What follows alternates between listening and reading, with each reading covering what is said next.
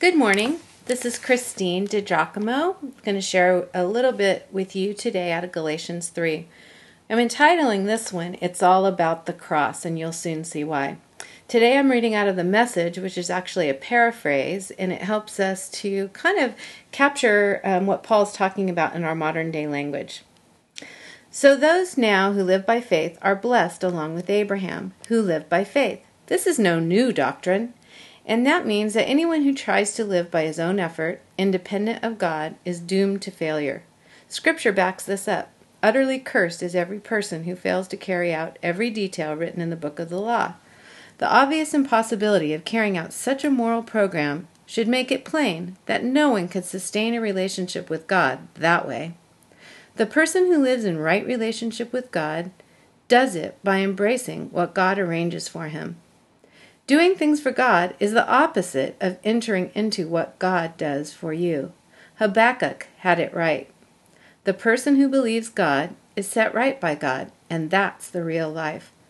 Real, rule keeping does not naturally evolve into living by faith, but only perpetuates itself in more and more rule keeping, a fact observed in Scripture. The one who does these things, rule keeping, continues to live by them. These next few verses are the focus of today's morning briefing. First, from the message, verses 13 and 14. Christ redeemed us from that self defeating, cursed life by absorbing it completely into himself. Do you remember the scripture that says, Cursed is everyone who hangs on a tree?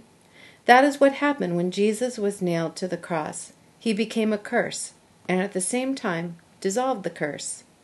The New Living Translation says, When he was hung on the cross, he took upon himself the curse for our wrongdoing. J.B. Phillips says, Now Christ has redeemed us from the curse of the law's condemnation by himself becoming a curse for us when he was crucified. For the scripture is plain Cursed is everyone who hangs on a tree. And then Paul concludes this section, and now, because of that, the air is cleared, and we can see that Abraham's blessing is present and available for non Jews too. We are all able to receive God's life, His Spirit, in and with us by believing, just the way Abraham received it. So I was thinking about this, and as I did, prayed about it, considered it carefully, I realized really, it's all about the cross, isn't it? That symbol of Roman torture on which our beloved Lord died, willingly.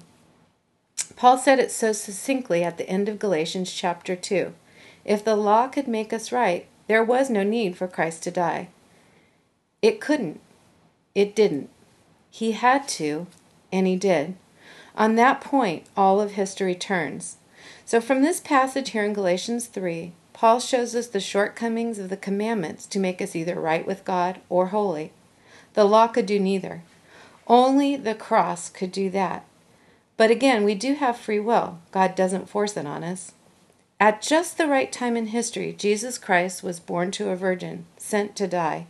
He went to the cross willingly to pay our debt, a debt he did not owe and a debt we could not pay. Why? Because he longed to ransom us from death, and that death includes our vain strivings at being good. Why was it necessary? To answer that, we have to go back to the beginning. God created Adam, Adam and Eve as perfect creatures, but being perfect, they did have free will. God could have made them without the ability to make wrong choices, but then they would have been robots, and they wouldn't have been perfect, would they? Genesis chapter 3 records the choice for evil, the entry of sin into the existence of man, a choice which changed everything. We were meant to live in the Garden of Eden, not in a world racked by the ravages of sin and the sin condition. Oh well, another paradise awaits those who trust in Jesus. Until then, a sacrificial system allowed men to atone for their sins, but it was temporary. God required animal sacrifices to provide temporary forgiveness of sins and to foreshadow the perfect and complete sacrifice of Jesus Christ. Animal sacrifice is an important theme found throughout Scripture because, quote, without the shedding of blood there is no forgiveness, end quote, comes out of Hebrews 9. God the Father established a bloodline through the Jewish people for Jesus the Messiah. Jesus was the perfect sacrifice, so no longer would the people have to kill and offer animals as sacrifices for their sins. If you're like me, your next question is well, why did Jesus die on a cross? You will remember that Jesus was born in Palestine, and the Jews were under the tyranny of Rome. The Romans perfected the torturous execution by crucifixion, which had originated with the Persians. For the crucified, long nails went through their hands or wrists and their feet, often near the Achilles tendon. It was an excruciatingly painful death as the victims succumbed to dehydration, suffocation, and complete exhaustion. This is what Jesus went through. If you saw the Passion of the Christ, you have a reasonable mental depiction of it, though the scourgings Jesus received would have actually laid bare his organs as well. Why? Why would he do it? It was the only way. Grace was the only way. So again, we come back to Paul's pivotal point. If the law could have made us right with God, Jesus would not have had to die. He would not have gone through the agony he endured. This is why Paul endeavors to hammer out this truth for the young churches in the first century, but also for posterity, for you and me, more than 2,000 years later, for the Russian Orthodox Church of Moscow, Jesus Christ and Himself crucified. Nothing more, nothing less. When I was a young girl, I loved playing the piano for my brother Michael as he sang the old rugged cross. I remember like yesterday sitting in the alcove of my mother's old colonial revival home. As Mike's warm tenor voice crooned, I played. He sang, On a hill far away. Remember that song? Stood an old rugged cross. The next words, the emblem of suffering and shame. And I love that old cross where the dearest and best for a world of lost sinners was slain. And then he'd belt out the chorus So I'll cherish the old rugged cross till my trophies at last I lay down. I will cling to the old rugged cross and exchange it some day for a crown.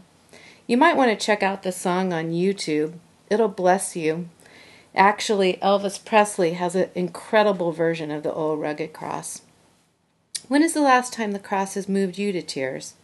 For me, it was a few years ago, and I was teaching a room full of women.